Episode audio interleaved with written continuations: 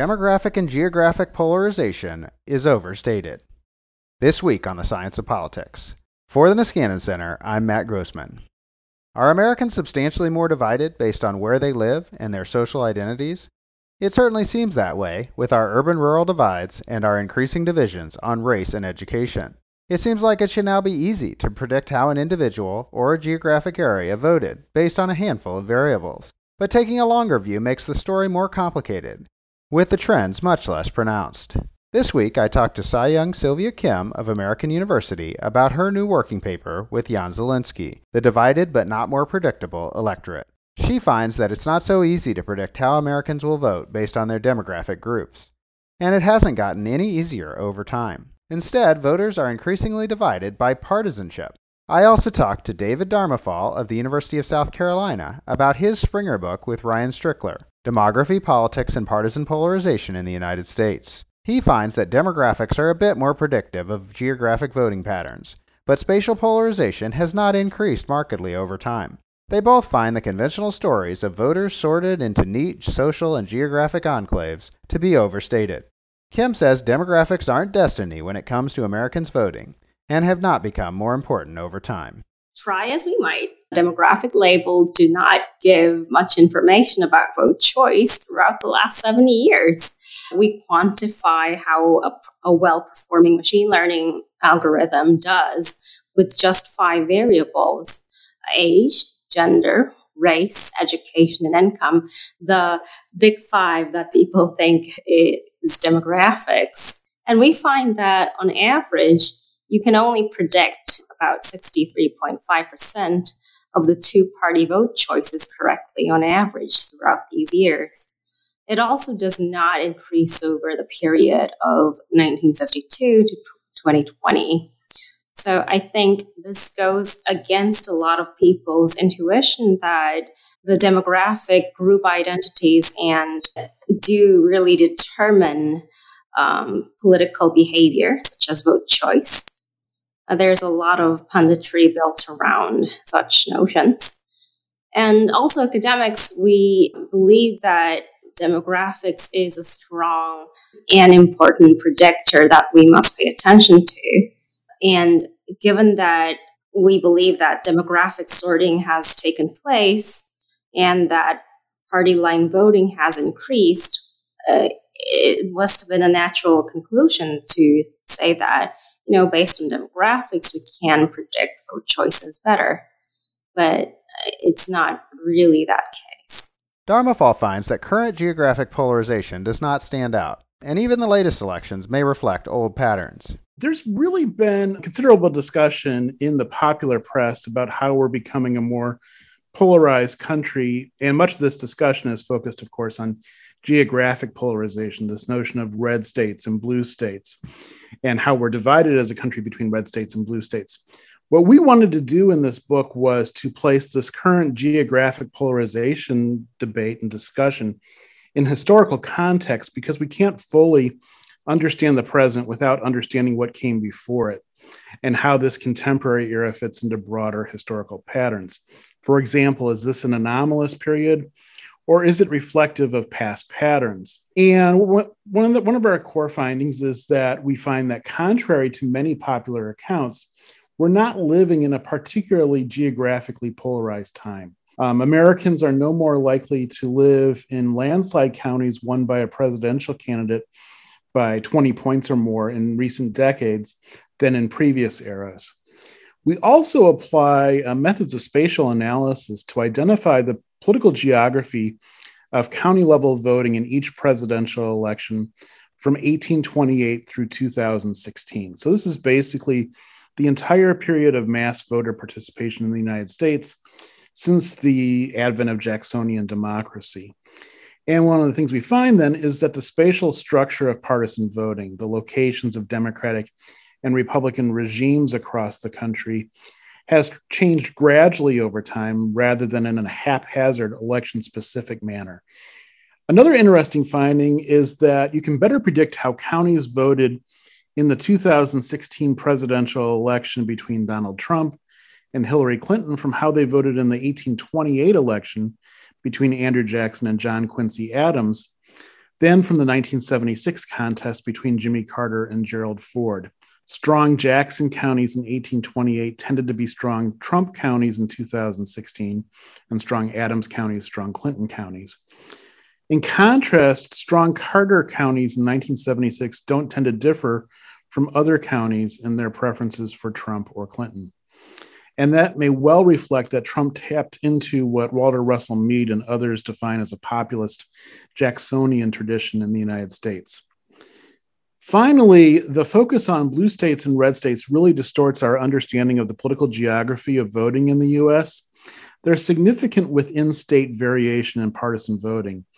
And ironically, we're actually near a high point in the contribution of within state variation in partisan voting, in contrast to between state variation, precisely as our attention as a country has increasingly turned to the state level uh, debate of blue states versus red states.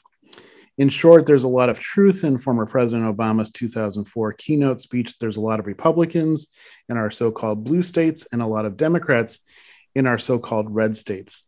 And if we really want to understand the political geography of elections, we have to look at the sub state level. We do that in our book by focusing on counties, the lowest level of aggregation, for which we have complete data on the contiguous United States for the full period of mass voter participation in the US. And that's the focus of our book. Kim and Zilinsky were tracking individual voters since the 1950s, whereas Darmofal and Strickler were tracking county level patterns since 1828. Kim and Zilinsky expected to find demographic sorting, but didn't find it.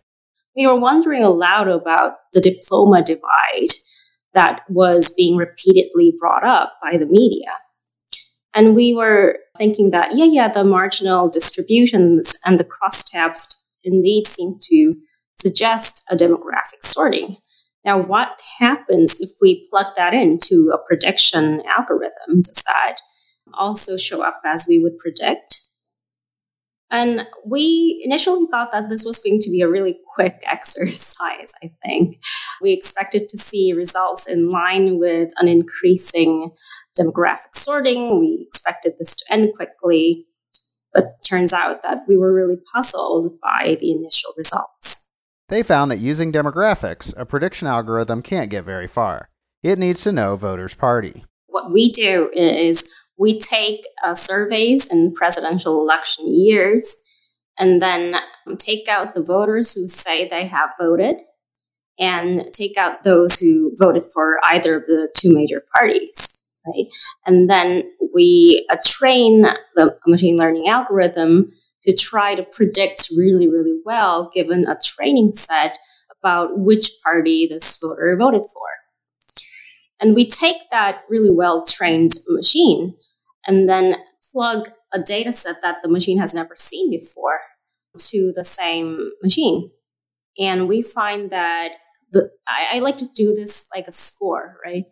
and then the machine only gets 63.5 and that's a that's a d on my syllabus so you know random guess you, gives you about 50% because most presidential elections are pretty close right so uh, an early a low 60s accuracy is saying that well the, the five variables of demographics is not doing a whole lot a party gets you up to the late 80s. and then, you know, on the scorebook, that means that the, the machine learning algorithm has jumped from a score of D to about B. Voter gaps by demographics don't necessarily mean easier prediction. We're looking at a joint distribution of voters as opposed to the marginals, right? And I think there is no doubt that in, at the marginal level, we do, uh, it does seem to be the case that there is a stronger association for each two party vote. But jointly considered together, so you're taking a voter and saying that instead of just looking at this person as a Latino, we're now going to consider that, you know, a Latino person in his 40s earning such and such income and educated with a college degree, right? And then overall, the the predictive power really balances out and does not give an overpowering predictability to vote choice. I think that's a major thing you know, crosstabs are really about the marginals, and, but jointly, uh, it, it doesn't do very well. And additional demographics don't help. We did try adding other variables such as religion because our data set is limited in the sense that we have to make the, the variables consistent from the 1950s to 2020. There is some uh, limitations. But what we added was whether the voter was Christian, Catholic, Jewish, or otherwise.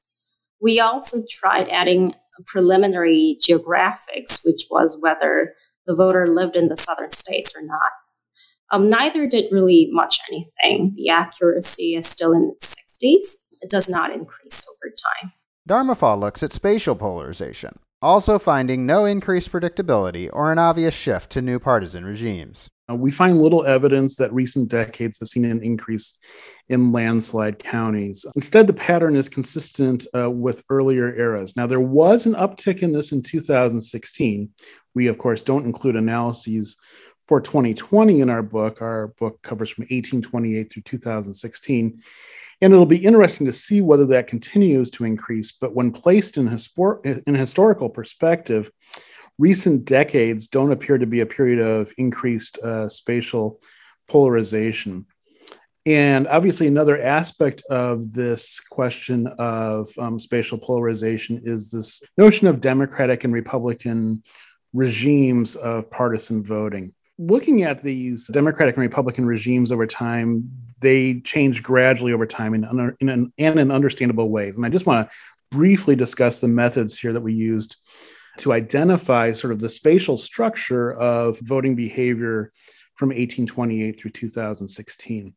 What we're doing is using a set of diagnostics, the global Moran's-I and the local Moran's-I, to identify whether counties as a whole exhibited similar partisan voting as their neighboring counties and we're just using we're using contiguous counties as our definition of neighbors here and then if we identify that at the global level or we don't identify at the global level although we do in each election we then look to the local level to, to identify which counties specifically are autocorrelated with their neighbors. And so we can then use these local Moran's-I's with a Moran scatter plot to identify which counties exhibit similar voting patterns as their neighboring contiguous counties at rates that are more democratic than the uh, national average, which are autocorrelated with their neighbors at rates less uh, democratic than the national average,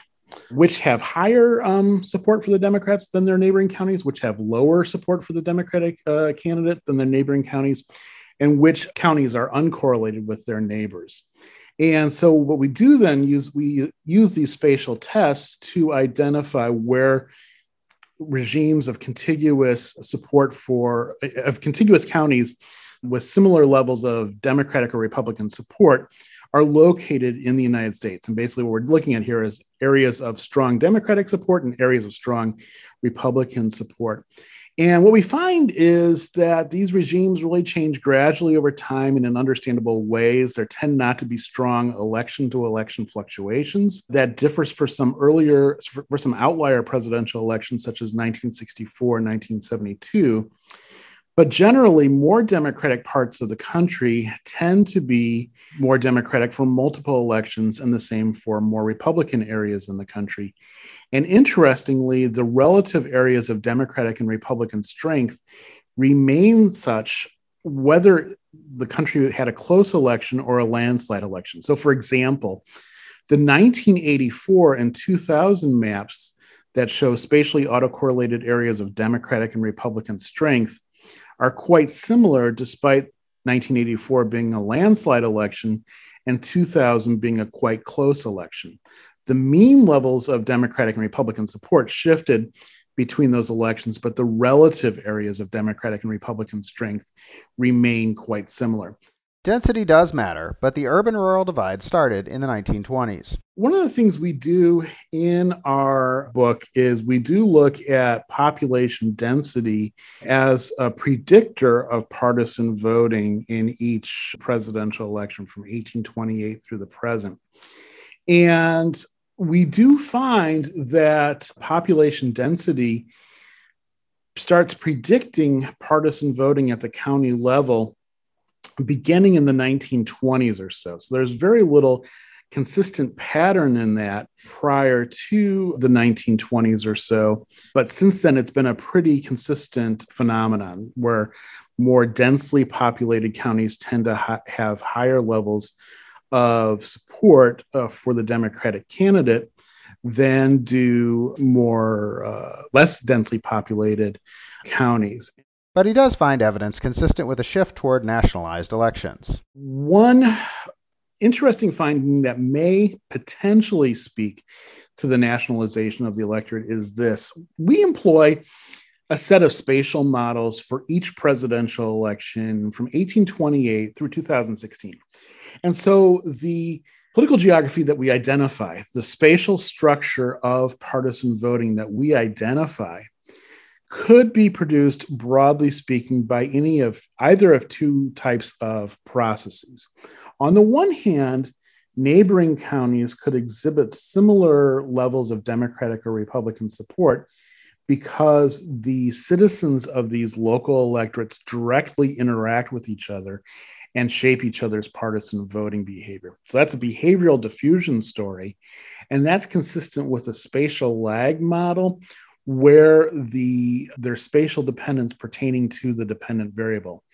Alternatively, these counties may not, the people may not interact with each other across these county lines. They may be more atomistic units, but they may be responding to national stimuli.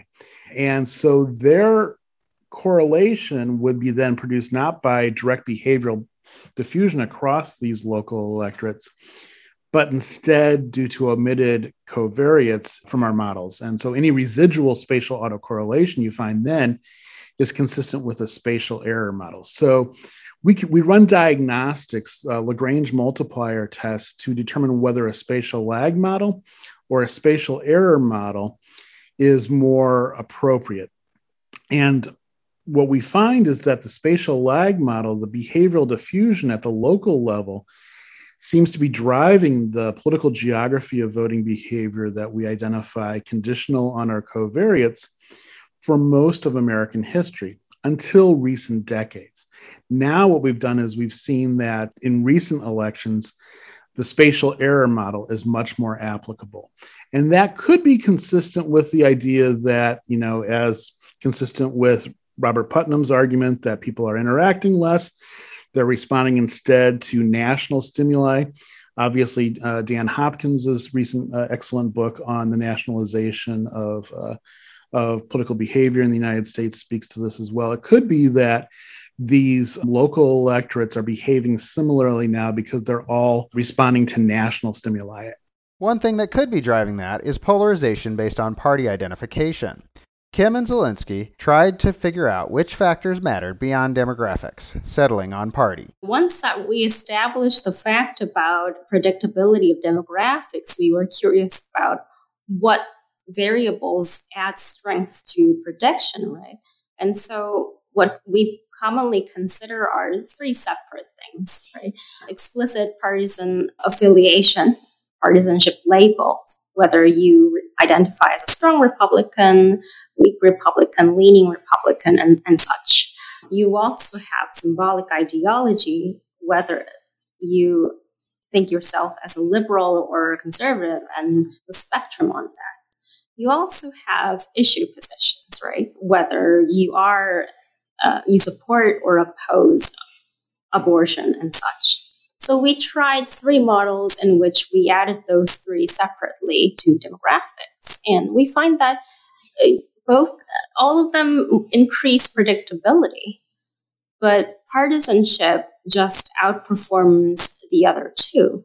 Party is becoming more predictive and it encapsulates identities and ideology. You add a party ID to demographics, and then the scoreboard suddenly jumps to an accuracy of 87.3 ranges.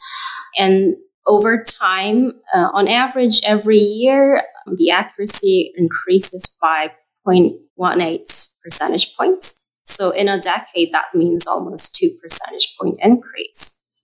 Now, given that it was already pretty high to begin with, I think that's a remarkable thing. I think the results reflect a partisan and ideological sorting that we've been discussing in the discipline. That once partisanship is included, the other variables don't seem to do well. I think that speaks to the idea of partisanship as a super identity, right? When we consider separately um, operational or symbolic ideology instead of partisanship, it it did improve predictability, but it didn't do as well as simply including the, the partisanship label. I think that's a remarkable evidence saying that partisanship is really a super identity that encompasses everything and sends a much, much stronger signal than the ideology variables that we usually consider. Partisanship's predictive power could indicate that party is an effective presidential choice, but that's less likely. Well, it's entirely possible that it's not the that vote choice is determined by partisanship, but you know, you like a certain presidential candidate and then you change your partisan affiliation. In data such as voter files, you hardly ever see um, people changing their partisan affiliation especially not to another party. So I think the chances of that are rare. Voters could be sorting on identifications and views rather than group memberships. First of all, partisan ideological sorting is definitely taking place. It's very, very strong. There's no doubt to that. As to social sorting, I think our results can go hand in hand with the fact that there is social sorting because we are using labels instead of identity. So we are saying that, you know, you belong to this group, we automatically assume that you carry this group identity. But the low level of strength that we find in predictability might indicate that, you know, it's not really about the objective labels that are put up put on you. It's really about how strongly you identify with these groups. So I think our results could uh, go hand in hand with that and say that, you know, these objective labels that we really build our discussions around, they don't seem to be as strong as we believe them to be. Instead, it's really about how strongly you believe this group a linked fate and a group voting should be, or you how, how you identify with strongly with those groups or not. Kim says partisan alignment is real, but not realignment based on demographics. The two stories of realignment altogether. So there is a partisan realignment, right? The strength of parties. We've uh, there was an era of independence, and then we're suddenly identifying more and more party. We're more involved in politics, and and and that's the the alignment story that I see in one end.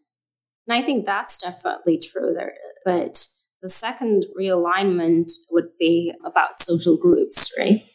And I think while social groups can have many nuances and label, uh, layers, because these are the easiest labels we can muster, we tend to focus on those, you know, groups such as age and race and gender and, and so on, right? And I think in that sense, we're saying that those labels, they might not be doing much. Uh, the, the, the strength of realignment might not be so pronounced as to be shown in the data. And she says that geographic areas could still be more predictable based on demographics. If you take that to a neighborhood level, I think that's a completely different story, right?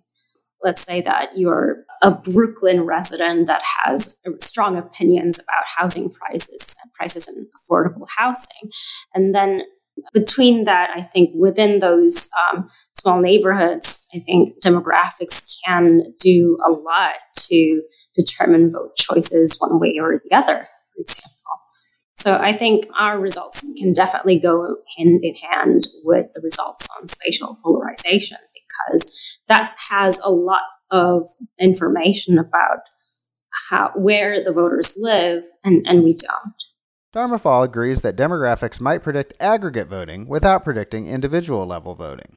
Clearly, you could find that demographics would not necessarily increasingly predicted at the in, predict voting behavior at the individual level, but you might see if there's migration or differential generational replacement that depends on demographics, we could see demographics increase demographics increasingly predicting aggregate voting in a way that it doesn't again increasingly predict individual level voting. In other words, if counties or other units are becoming more demographically homogeneous. You'd potentially see stronger Democratic or Republican support in these units, even if it's not rising in its effects at the individual level. So, for example, let's say there's Latino or Latina voting.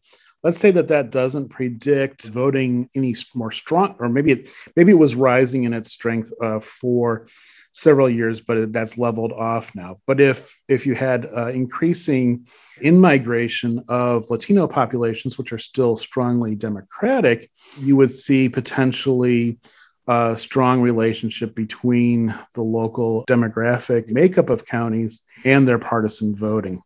But aggregate level relationships can mislead. Black population was associated with Democratic voting when blacks were prevented from voting in the South based on support from Southern Democratic segregationists. After the Voting Rights Act, it was eventually associated based on enfranchised black voters. Darmofal and Strickler look at demographic predictability over time, finding strong and growing relationships, including black and immigrant populations.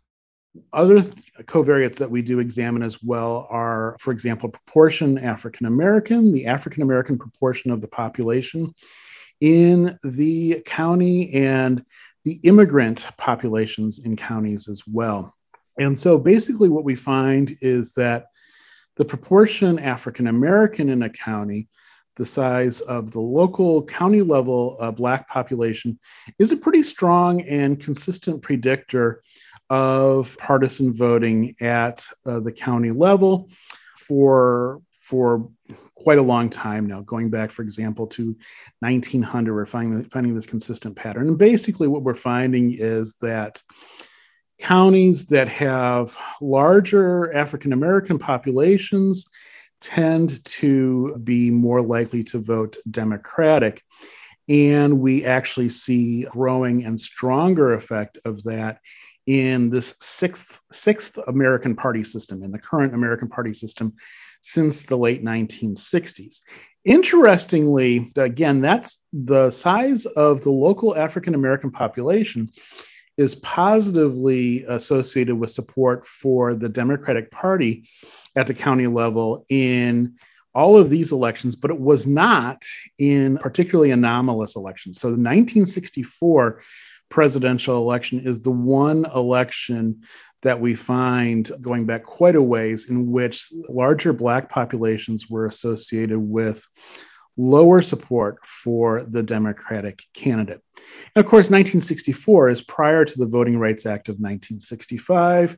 And you could well see this as potentially an example of white voters in counties that had large black populations voting for Goldwater. Of course, we don't have the individual level data, so we don't know what's producing that, but it sticks out quite clearly as the one election in which larger black populations were associated with stronger support for the Republican candidate. And then the other thing we do examine is immigrant populations, the size of the proportion foreign born in a population, in a county rather and there we find pretty consistent um, results since the Clinton years, basically, um, after many elections where there wasn't an effect, whereby counties that have large immigrant populations have stronger levels of Democratic support. And this could speak potentially to Democratic gains as, a, as the country has diversified demographically, and these locations with large foreign born populations are having a particularly strong effect of a pro democratic effect of having local immigrant populations. Kim also says demographics could still be critical to turnout, which might also show up in these geographic divisions. Because you've already conditioned on turnout, you might find a little relationship with demographics and vote choice. But if demographics has a larger effect on determining turnout, we already know that we see a, a large turnout differential by demographics. And I think that means that you sh- it's not that demographics is not useful whatsoever. It's that once these people have decided to turn out, it does less to be informative about vote choice. But she says we've gone too far in emphasizing demographic divides.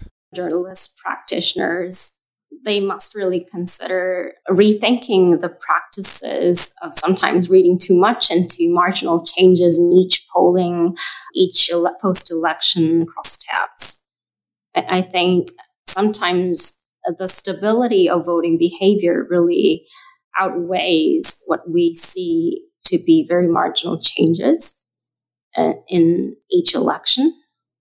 And I think this really has to is compounded by the horse race coverage in primaries and general elections, right? In my opinion, I think there is also a potential harm by such reporting that by emphasizing the divides by demographic groups, you create affective feelings of distance between demographic groups. And I don't think there has been an adequate assessment of uh, potential negative effects of such media and punditry. She's now looking at whether our overemphasis has led to polarization. I would be interested to see whether the elite communications have really influenced public perceptions of the demographic divide out of proportion. If that is the case, I think that could be another source of affective polarization and emotional distances between groups. And I think that's really bad for the democracy. And I want to see if there are ways in which to reduce and, uh, and bash those myths if we can. There's a lot more to learn. The Science of Politics is available bi weekly from the Niskanen Center and part of the Democracy Group Network. I'm your host, Matt Grossmann. If you liked this discussion, you may want to check out the podcast Our Body Politic in our network, including episodes on speaking with Hispanic Republicans and women of color in the Republican Party, or our prior episodes on explaining the urban rural divide or interpreting the early results of the 2020 election. Thanks to Seo-young Silvia Kim and David Darmofal for joining me. Please check out The Divided but Not More Predictable Electorate and Demography, Politics, and Partisan Polarization in the United States, 1828 to 2016, and then listen in next time. Thank you.